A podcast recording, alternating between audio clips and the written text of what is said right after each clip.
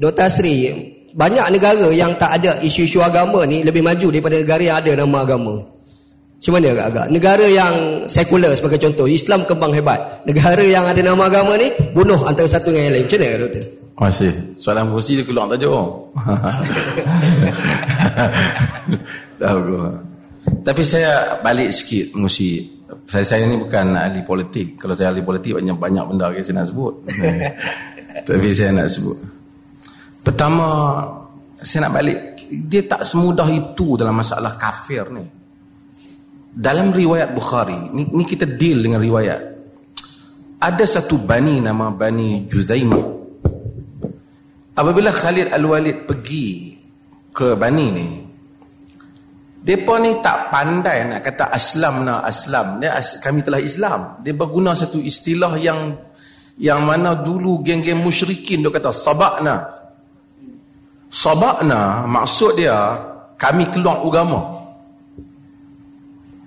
Dulu uh, musyrikin ni bila nak kata ke anak-anak mereka Adakah kamu keluar hal sabakta? Adakah kau telah keluar daripada agama yang ni tarakta dinak? Adakah kau telah tinggalkan agama kau? Jadi istilah ni istilah musyrikin.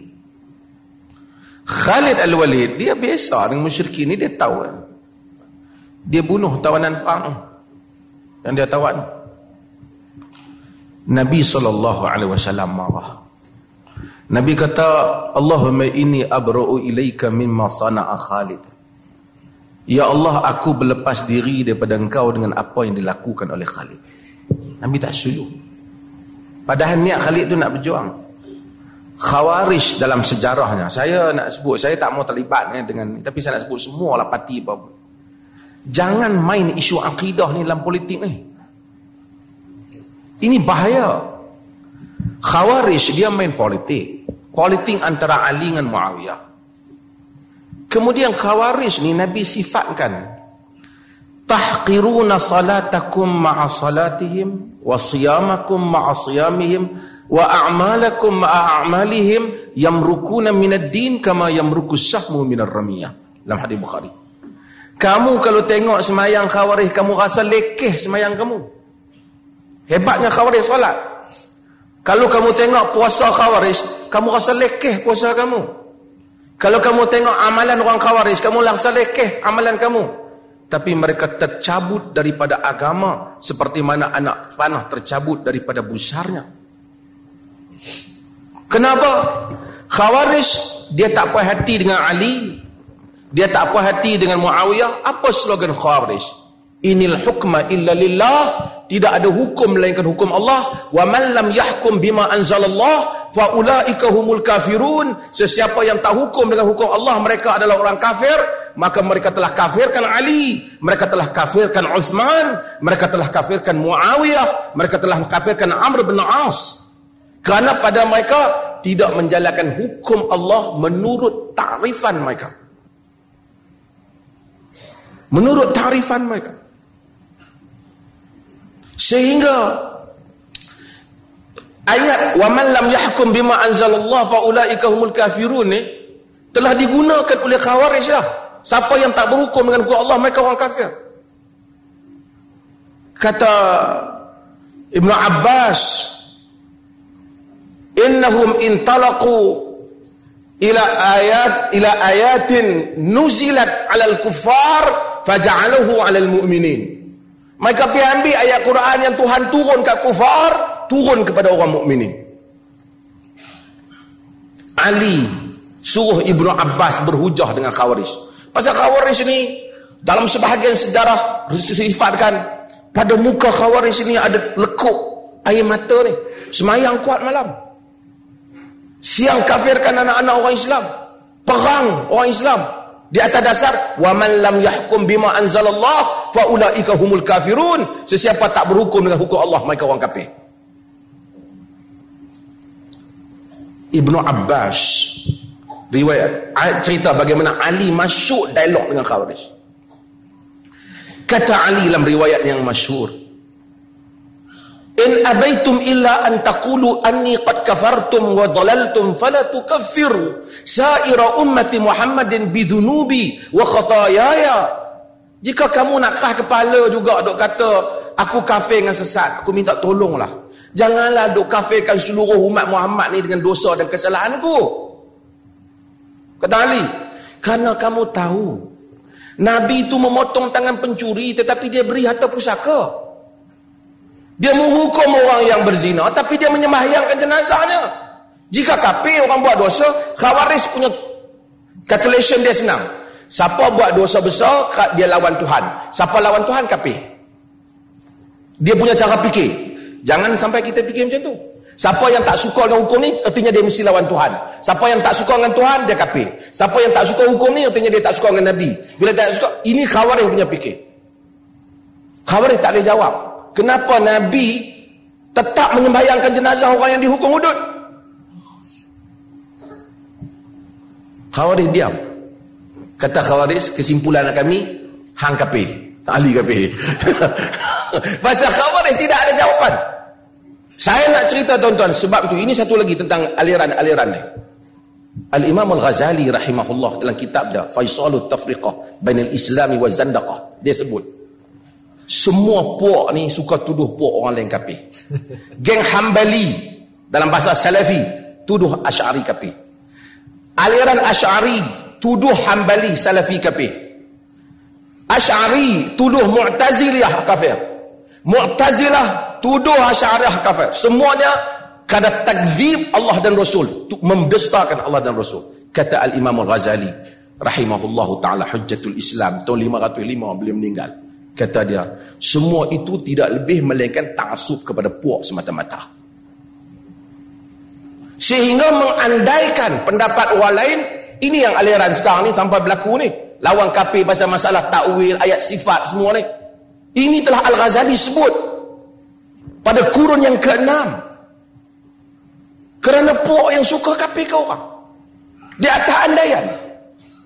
Kerana sebab itu dalam tadi disebut hudud banyak saya sebut sikit lah. Pengusi duk pegang mikrofon Pengusi pun keluar tajuk daripada dia pergi hudud lah. Tapi tak apa.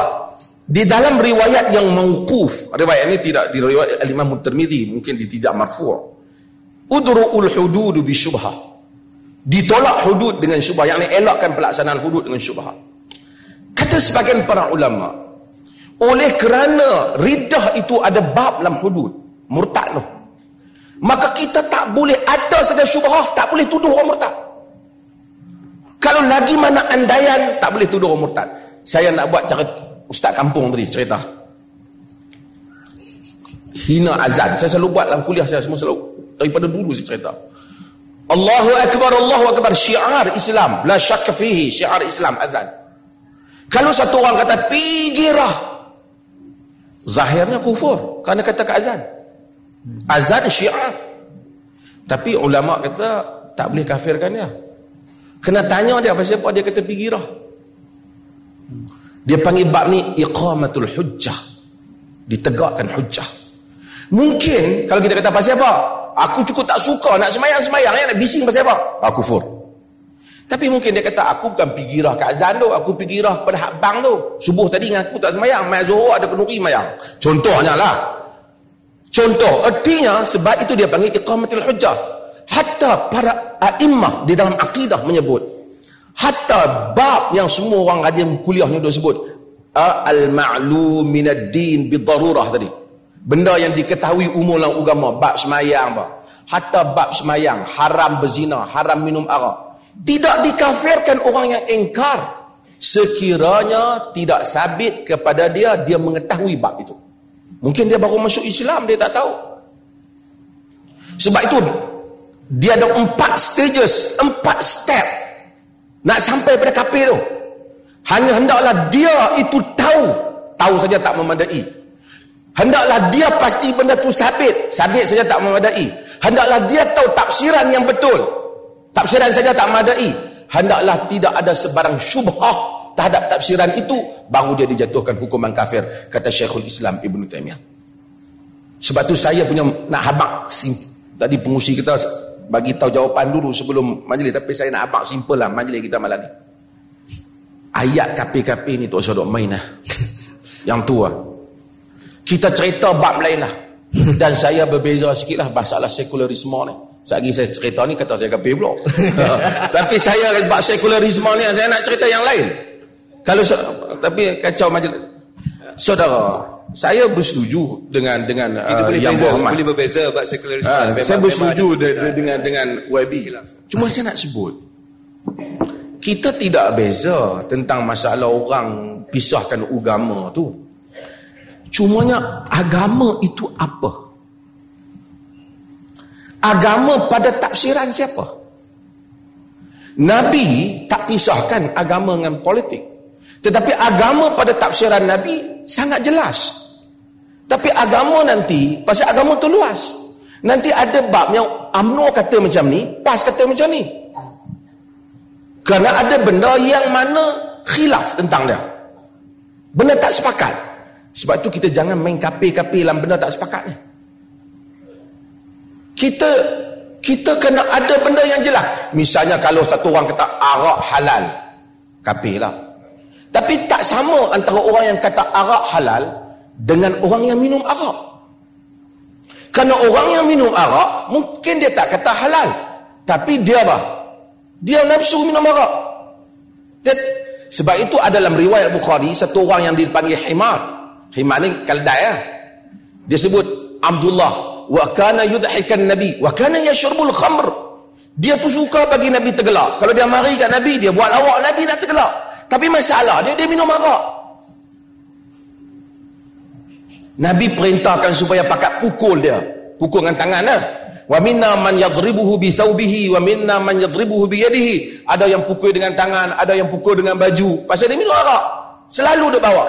Seorang kata Allahumma la'in. Ya Allah laknatlah dia. Pasal minum arak kerap sangat.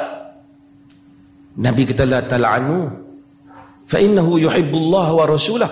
Jangan laknat dia. Dia sayang Allah dan Rasul. Macam mana dia sayang Allah dan Rasul dia minum arak? Tidakkah Nabi kata siapa yang minum arak dilaknat? Ini ada satu bab yang berbeza. Melaknat jenis dengan melaknat individu.